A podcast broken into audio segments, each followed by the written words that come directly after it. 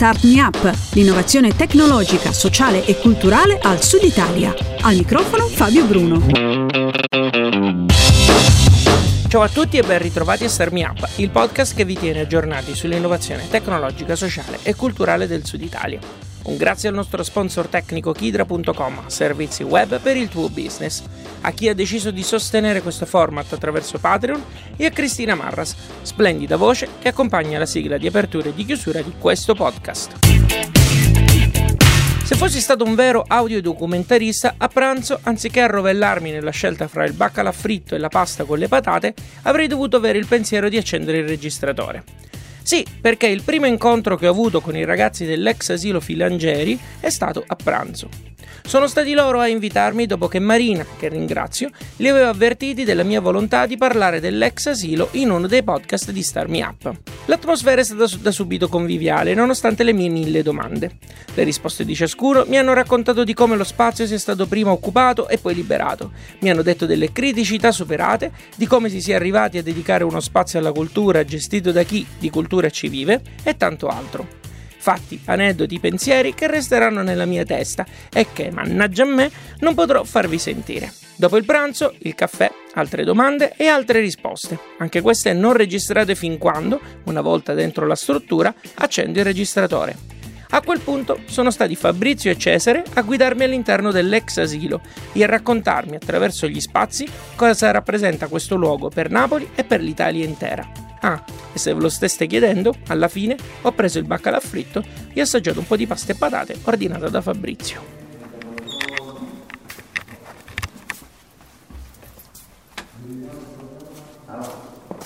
Ciao, buongiorno. Ciao. La guida pratica che si trova sul sito ufficiale dell'asilo dice questo. All'asilo, una comunità fluida in continuo divenire e potenzialmente illimitata di lavoratori e lavoratrici dello spettacolo, dell'arte e della cultura, sta dando vita ad un'officina di cultura autogovernata e interdipendente, dalle pareti porose alla vita politica della città, alle sue lotte e ai suoi conflitti. Una nuova istituzione dove i lavoratori e lavoratrici cooperano attraverso una pratica di gestione condivisa e partecipata di uno spazio pubblico, in analogia con gli usi civici. Dal 2 marzo 2012, da quando abbiamo liberato e restituito alla città l'ex asilo Filangeri, la fruizione degli spazi e la programmazione delle attività avvengono in maniera partecipata attraverso un'assemblea pubblica di gestione e attraverso tavoli tematici aperti a tutti, che non si limitano alla calendarizzazione, ma che tendono a favorire favorire l'incontro e lo scambio fra artisti. Detto in altri termini, chi gestisce l'asilo è il gruppo che si incontra ogni lunedì alle ore 19 in assemblea e decide cosa fare, quali spese affrontare, quali progetti avviare. E uno degli aspetti che mi ha colpito maggiormente è Cesare mi ha spiegato che dopo l'occupazione la scelta di affidare tutto a un'assemblea è stata pressoché naturale. Il bello è stato proprio che nel processo che si è innescato in quel momento, l'assemblea a un certo punto chiaramente era l'unico posto decisionale, per cui la, la, la formalità di avere un collettivo che aveva una funzione di fatto difensiva, eccetera, è stata subito messa in discussione e cancellata, cioè sciolta nell'assemblea stessa. Cioè l'unico spazio di decisione e quindi di potere sono gli spazi in cui ci si incontra aperta, in modalità aperta a tutti. Ma quando dici aperta a tutti, nel senso che comunque viene data, è, è dichiarato, c'è quello e quindi comunque viene garantito e già questo basta naturalmente. Questo no? però, vabbè, quello poi entriamo pure nel complicato, cioè nel senso che eh, una cosa... Sto facendo è... un po' l'avvocato del no, diavolo. No, no, ma quella è una cosa è, è, cercare di essere più garanti di una modalità, è chiaro, io o chi si trova, non un gruppo stabilito, certo. cioè chi si trova a un'idea di una, un piano di un campo di sperimentazione come quello dei beni comuni in, in, con questa modalità è garante che ci sia un, un minimo di attenzione o tensione in quella direzione. Ma nello stesso tempo nessuno di noi vuole nessuna forma di potere. Ed è, è, è, è una delle, delle cose più complesse, eccetera. Per cui anche se una comunità rie- aperta riesce a essere tale, chiaramente questo non è percepito all'esterno. Per cui ci sono delle cose che non si possono eh, chiarire se non a, con l'attraversamento e con la, la, pratica reale. Così come una serie di limiti che sono realmente eh, per forza presenti in una comunità aperta devono essere eh, affrontati come comunità in modo diverso. perché è chiaro che essendo una comunità aperta alcuni hanno degli atteggiamenti che possono, secondo quello che in assemblea noi definiamo, avere ah, un, una, una tensione proprietaria. Certo. La tensione proprietaria non è sempre necessariamente una tensione negativa, è anche quello che si preoccupa se qualcuno utilizza un impianto e lo sfonda. La cosa che mi, che mi incuriosisce di più è proprio al di là dell'organizzazione degli eventi, è proprio la quotidianità, cioè si riesce a vivere, tra virgolette, in armonia nonostante tutte le varie cose. Senso... È chiaro che è inevitabile che ci siano delle conflittualità nei momenti in cui c'è, ma è anche giusto che ci sia, esatto, cioè, meno male, sono anche produttivi. Certo, anzi, rivediamo anche la parola armonia. La parola armonia è una parola. Insegno, eh? Eh, la parola armonia in, in, campo sociale e politico è una parola comunque su cui dovremmo ridiscutere perché non può essere uno spazio pacificato quello in cui c'è armonia. L'armonia è una tensione ha un, un, equilibrio tra differenze e difficoltà esatto, di esatto, relazione. Questo è, questo Anzi, quella è la cosa che quando funziona è ancora più micidiale perché le difficoltà sono lo stimolo. Mm. Cioè quando c'è una comunità che riesce da una difficoltà a essere stimolata in positivo e, e, c'è una crescita personale e collettiva notevolissima. Se invece si affronta la difficoltà con meccanismi, automatismi sistemici difensivi, di chiusura e, e, di, e, non si dà spazio all'opportunità, chiaramente questo non, bene che vada non serve a niente. Certo. Certo. Infatti una delle cose che mi ha sempre più colpito sempre colpito molto fin dall'inizio, essendo io pari al dopo, e fin dall'inizio c'era l'idea che l'assemblea, che è il ruolo decisionale, il momento decisionale, dove si, si decide per consenso, quindi non c'è eh, votazione, non c'è maggioranza, eccetera, e si è sempre detto che non fa niente, poi non è successo sempre, però di base c'è l'idea che non fa niente se una decisione non viene presa, viene procrastinata anche a lungo termine, perché viene messa da parte l'idea dell'efficienza e invece al centro c'è l'idea che se si apre un, una discussione, una mancanza di punto comune, eccetera, il lavoro di ricerca di questo punto comune è un momento fondamentale di crescita e di produzione di idee nuove. Quindi mm-hmm. meglio dedicare il tempo, cioè pensare di dedicare più tempo, non perché semplicemente bisogna comporre il conflitto o la, il disaccordo per ottenere, per dire pigliare la decisione basta perché bisogna fare presto, no, perché tutto questo produce una crescita. Il concetto della lentezza e del prendersi il giusto tempo per sciogliere i nodi è qualcosa che Cesare esplicita ulteriormente.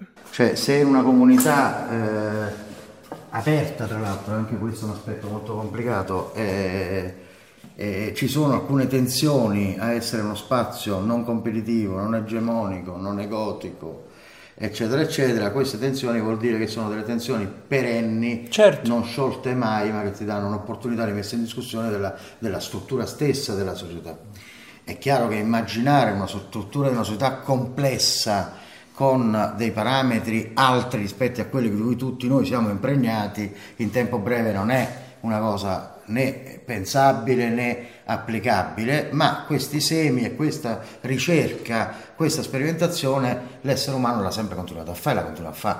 Ora chiarirla e dichiararla è comunque clamorosamente una novità, perché oggi quando chiariamo e, e, dichiariamo qualcosa creiamo altre difficoltà, creiamo altri confini, altri noi e voi, altri dentro e fuori, altre competizioni. Esatto, esatto. Cioè, il paradosso poi di un'operazione del genere che comunque è votata alla condivisione, all'apertura, alla, alla, alla riappropriazione anche di spazi di tutti, poi comunque diciamo in una lettura, ha comunque una lettura divisiva perché dice ah voi siete questi che state facendo questa cosa, voi pensate così, io non la penso come voi, insomma, e quindi anche questa è la cosa, se vogliamo affascinante se la vogliamo vedere in positivo, però è anche una delle... invece. Esatto, no, no, no, infatti... infatti... Non la penso, voi, voi, cazzo se vieni ne parliamo, cioè... cioè però questa stanza, no? dove ci sono delle sedie in cerchio, è chiaro che questa stanza viene, cambia a secondo di chi si siede in quelle sedie. Uh-huh. Cioè quella è l'idea cioè che non sia uno, uno, uno spazio in cui ci sia un predefinito reale, mm.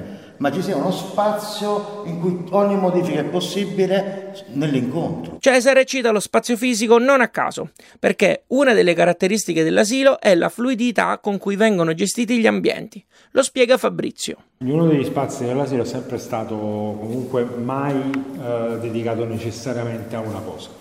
Deve essere sempre polifunzionale, resta sempre eh, aperto a un uso vario, cioè, non c'è mai l'idea che ci sia un gruppo o un'attività che diventa prema, ehm, l'unica. Le sedie del cinema sono, che stavano giù sono su rotelle perché anche il cinema non è solo cinema, certo. è chiaro, ah, e qualunque altro spazio, salvo l'armeria dove ci sono degli strumenti delicati che vanno usati con attenzione eccetera, e per cui ci abbiamo messo due anni di assemblee per decidere una collocazione perché modificava quello spazio in modo definitivo, eccetera, e quindi sono stati due anni per definire questo, tutti gli altri spazi sono gli spazi che non hanno né l'assegnazione a un singolo gruppo, né tantomeno a un collettivo, un'associazione, eccetera, ma nemmeno una singola azione o una singola modalità d'uso. Quello che sto comunque notando al di là di, di tutto è che comunque davvero c'è un sacco di cura e soprattutto molta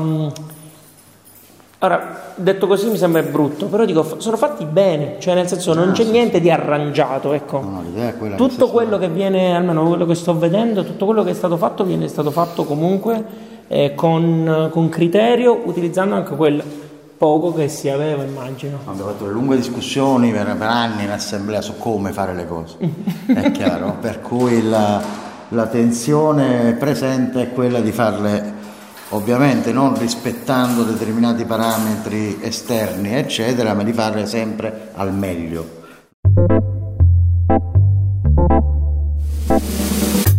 State ascoltando Star Me Up, al microfono c'è Fabio Bruno e questa è una puntata un po' speciale, dedicata all'ex asilo Filangeri di Napoli. Sono stato all'asilo qualche settimana fa e con la guida di Fabrizio e Cesare ho fatto un giro fra gli spazi dello stabile che dal 2012 viene gestito in modalità assembleare ed è dedicato ad attività legate al mondo della cultura e dello spettacolo. In questa seconda parte del podcast parliamo di come l'ex asilo Filangeri si relaziona con lo spazio esterno e le persone che vivono nel quartiere. Come è facile immaginare, sono per lo più i ragazzini, gli scunnizi a frequentare l'ex asilo e questa convivenza è senza dubbio interessante. Ci sono alcune difficoltà anche loro che cerchiamo di affrontare quando è possibile anche risolvere perché quelli sono tosti sì. soprattutto quelli sotto gli 11 anni sì. mamma mia sono meravigliosamente impossibili però ci amano eh? Ah, okay. ci amano devastano senza ritegno mm-hmm. quando possano perché sono, hanno delle abitudini di partenza malate. Cioè, che però... Per loro è la normalità, insomma, agire in quel modo, no? Perché hanno visto fare così, cioè no, non è che Poi, è un discorso né classista né semplicemente proprio con concreto. Con lentezza mettono in discussione una serie di cose.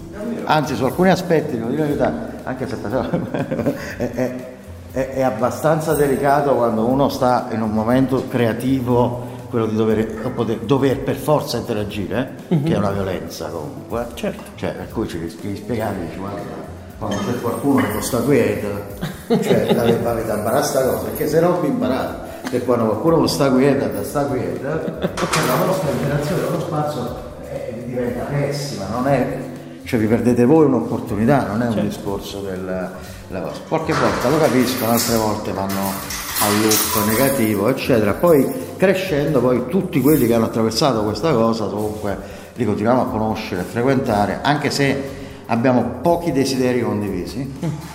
Per i ragazzi, mi spiega Cesare, l'ex asilo rappresenta un luogo dove trovare quelle dinamiche di piazza che il quartiere e le strade non possono più offrire loro. Quattro anni fa la, la banda dei, ragazzi, dei bambini era composta da, dai 30 ai 60 di loro.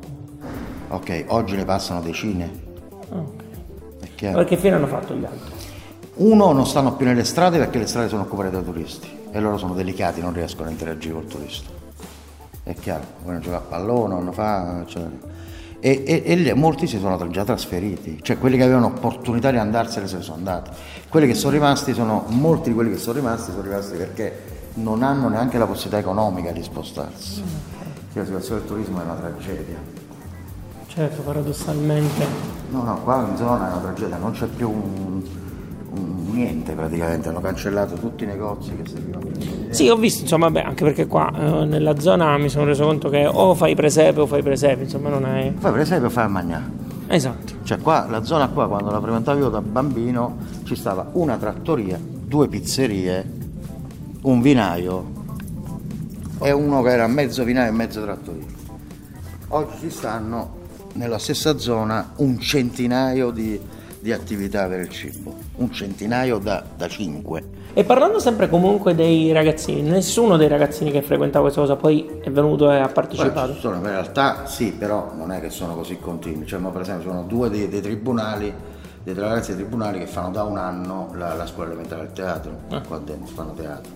Altri, altri 4-5 dei, dei, dei peggio, i 10-12 anni, eccetera, ogni quattro, quelli là fanno una o due volte a settimana eh, arti acrobatiche, con, eh, perché soprattutto perché si divertono a Certo, arrampicarsi, a fare certo. cose del genere e a stare in compagnia di una trentina di belle ragazzine che, li coccolano No, anche e, e- e- e sono, e sono così, così dei santi quando stanno con loro. Al di là dei casi singoli, Cesare è consapevole che l'incontro e il rapporto con il quartiere è qualcosa che deve essere costruito giorno dopo giorno. Chiaro che è un processo molto complesso, cioè non, è- non possiamo immaginare che in una società del- genere sia facile affrontare insieme la difficoltà dell'incontro libero da un controllo, tra virgolette, anche quando è autogestito da chi lo fa.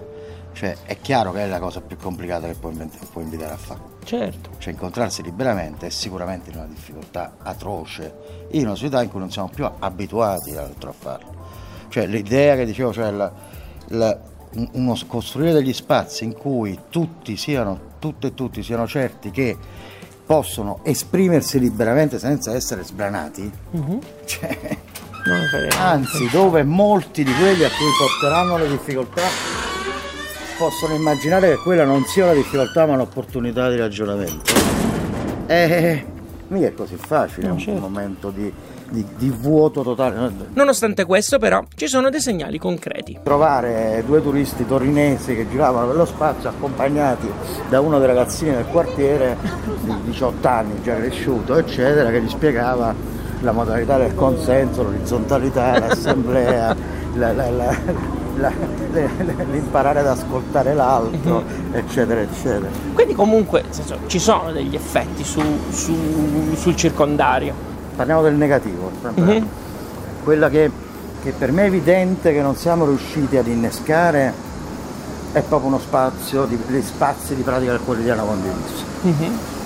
I desideri di partenza erano molto distanti, cioè ragazzini del quartiere, da, quando siamo arrivati ormai quasi otto anni fa, eccetera, alcuni tra l'altro già li conoscevo, tra l'altro eh, avevano delle necessità molto, molto semplici, cioè lo spazio per giocare, per fare la, la performance del branco, eccetera, eccetera, farsi le canne, provarci che femmina. Certo, insomma, vabbè, quella giocare a anche perché- PlayStation. Esatto, quelle Stiamo anche- là. esatto, cioè, esatto. E poi a un certo punto hanno faticato perché hanno cambiato. Mhm. È chiaro che su tutti questi piani all'asilo non c'è una risposta diretta, per cui alcuni hanno imparato a utilizzare alcuni strumenti nell'armeria, nel laboratorio di arti sceniche, che però poi non hanno potuto sviluppare perché poi hanno bisogno della risposta immediata, quindi si sono messi a fare pizzaiuola, eccetera, eccetera, eccetera. E, e là è nata una discussione molto delicata perché a un certo punto è nella natura dell'asilo, cioè di uno spazio che non ha quella tipologia di identità definita, eccetera, quella di fare qualcosa per loro. E infatti questo volevo dire, non vi è mai venuto in mente che ne so, di fare il corso per pizzaiolo, il corso per bu- che ne so, muratore, cioè qualcosa di questo questi genere? corsi ci sono già in giro, Ok. sono anche gratuiti, anche in zona, Mhm. e non producono lavoro reale, Ok. perché quelli già quasi tutti loro sono a fare pizzaioli. Quindi dice non è Sul quella la campo- risposta. Cioè fare qualcosa per loro è una cosa che avviene con i bambini, perché quando ci sono le si fa il dopo scuola, i laboratori di ludoscienza, i laboratori del carnevale sociale, il- si portano a giocare a pallone altrove, cioè non è che non avvengono cose in quella direzione, su quella situazione là. Quando c'è però un incrocio di desideri naturali, Certo. Invece strutturare qualcosa appositamente per e lo deve fare uno, uno spazio che abbia un'altra tipologia di praticazione nel quotidiano. Giusto. No, no, è... Eh, non è così semplice. No, No, no, no, ma infatti- una- uno dei- cioè, a me quello che per esempio è stato un periodo in cui di fatto c'è stata una cogestione di un pezzo dell'asilo, Mhm. che loro avevano come deciso in assemblea, con un'assemblea film nel senso... di 5 ore di difficoltà atroce ma di meraviglia indefinita, indefinibile, di cui purtroppo non abbiamo documenti né video né audio, ma perché non vedremo mai più una cosa del Certo. genere in tutta la vita. C'era una, una congestione di fatto del palazzo, loro avevano le chiavi. Quella cosa non è che è finita perché è successo qualcosa di particolare, ma perché a un certo punto non erano in grado di avere cura dello spazio che condividevamo, per cui si sono semplicemente annoiati nel farlo. L'esperienza dell'ex asilo Filangeri di Napoli è esemplare per certi versi ed è nel suo genere pressoché unica. Lo è per la spinta popolare che ha fatto in modo che questo luogo venisse occupato, come del resto stava accadendo in altre città italiane con altri stabili, ma che poi si andasse al di là di questo tipo di azione. Il ragionamento poi è stato diverso ed è maturato ovviamente in assemblea. Il ragionamento nato in assemblea dice scusa ma non siamo contrari all'occupazione, ma se stiamo occupando è nostro. Noi abbiamo detto non lo vogliamo, sto- cioè non è nostro. Non è- come facciamo a spiegare che non è nostro se invece poi è nostro lo occupiamo noi? E a quel punto l'occupazione si smonta in sei giorni e dice allora che stiamo facendo qua dentro? Ma stiamo usando un posto pubblico, come si usano le piazze, i giardini, i parchi, i boschi, Da una parte quindi questo approccio altro da parte della cittadinanza, dall'altro l'amministrazione che anziché reprimere concede lo spazio, fanno in modo che oggi l'ex asilo Filangeri sia un modello da studiare. Un modello, sia chiaro, non esente da critiche. Una per tutte, l'assunto che agendo così il comune abbia legalizzato l'illegale. Una risposta arriva da Nicola Capone, ricercatore e docente di storia e filosofia, formatosi presso l'Istituto Italiano per gli Studi Filosofici, già socio fondatore della Società di Studi Politici. Eh, Nicola, in un'intervista realizzata da Ornella Esposito, dice così: alle critiche si è risposto con i fatti. Con questa esperienza abbiamo recuperato una nozione giuridica volutamente rimossa, ossia quella degli usi civici. La sfida era come rendere accessibili i beni da parte delle comunità senza affidarli ad alcuno. Gli usi civici rappresentano la vittoria a tale sfida perché liberano il bene dalla gabbia proprietaria. Non c'è un ente a cui viene affidato mo- in modo esclusivo un bene da parte di un titolare, ma un bene che, attraverso una dichiarazione d'uso elaborata dalle comunità di riferimento, diviene accessibile a tutti, garantendo l'uso non esclusivo del bene. Sottolinea ancora Cesare. La priorità è una modalità di fare le cose assieme, Sì? in- aperta, Mhm. eccetera, per cui anche quando secondo una visione terza la cosa è andata male, eccetera, ma si deve sempre vedere se andata male. cioè, ma ci hai vissuto momenti di vita, cioè ci sono state delle, delle relazioni, dei momenti di relazione difficilissimi con le ragazze del quartiere, ma veramente difficili, ma erano relazioni umane. Cioè anche quando va male la relazione, la relazione, poi te resta. Ma secondo te l'asilo è riuscito a vivere sette anni in questo mondo perché comunque è vissuto a Napoli, cioè è molto calato nella realtà napoletana oppure eh, poteva andare bene anche in una qualsiasi altra città d'Italia, posto che tu magari appunto... No, diciamo che la- probabilmente eh, la, la- la situazione per cui ti ritrovi a fare un'azione di un certo tipo e a dedicare naturalmente quasi tutte le energie alla, alla pratica, all'incontro e alla cura, tralasciando tutti i meccanismi di difesa di- alle pressioni istituzionali eccetera, è stato un elemento fondamentale che è capitato perché era Napoli, perché non era un caso che, c'era, che è salito le magistris, perché c'era una sensazione diffusa in città. Una cosa che noto io nella mia città è passata un po' la spinta e l'entusiasmo di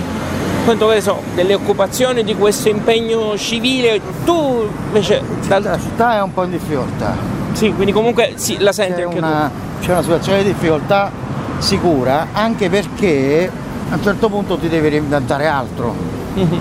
c'è necessità di osare di più. questa necessità di osare di più come al solito però non, non deve essere diretta ma innescata sì. e, ed è una cosa non molto facile che possa venire anche perché ha dei tempi spesso molto lenti molto più lenti di come invece si sia la, l'impoverimento la depressione Vorrei chiudere questo podcast con l'ultima riflessione che mi ha regalato Cesare che racchiude il senso di tutto quello che abbiamo detto fin qui. Una buona sintesi di ciò che oggi l'ex asilo Filangeri rappresenta. Cioè questo spazio di sperimentazione che l'essere umano si è sempre dato e che in questo momento non ha, perché gli spazi di incontro oggi sono degli spazi disumanizzati, compreso ormai le piazze di Napoli tu nelle piazze di Napoli incontravi tutti, ok?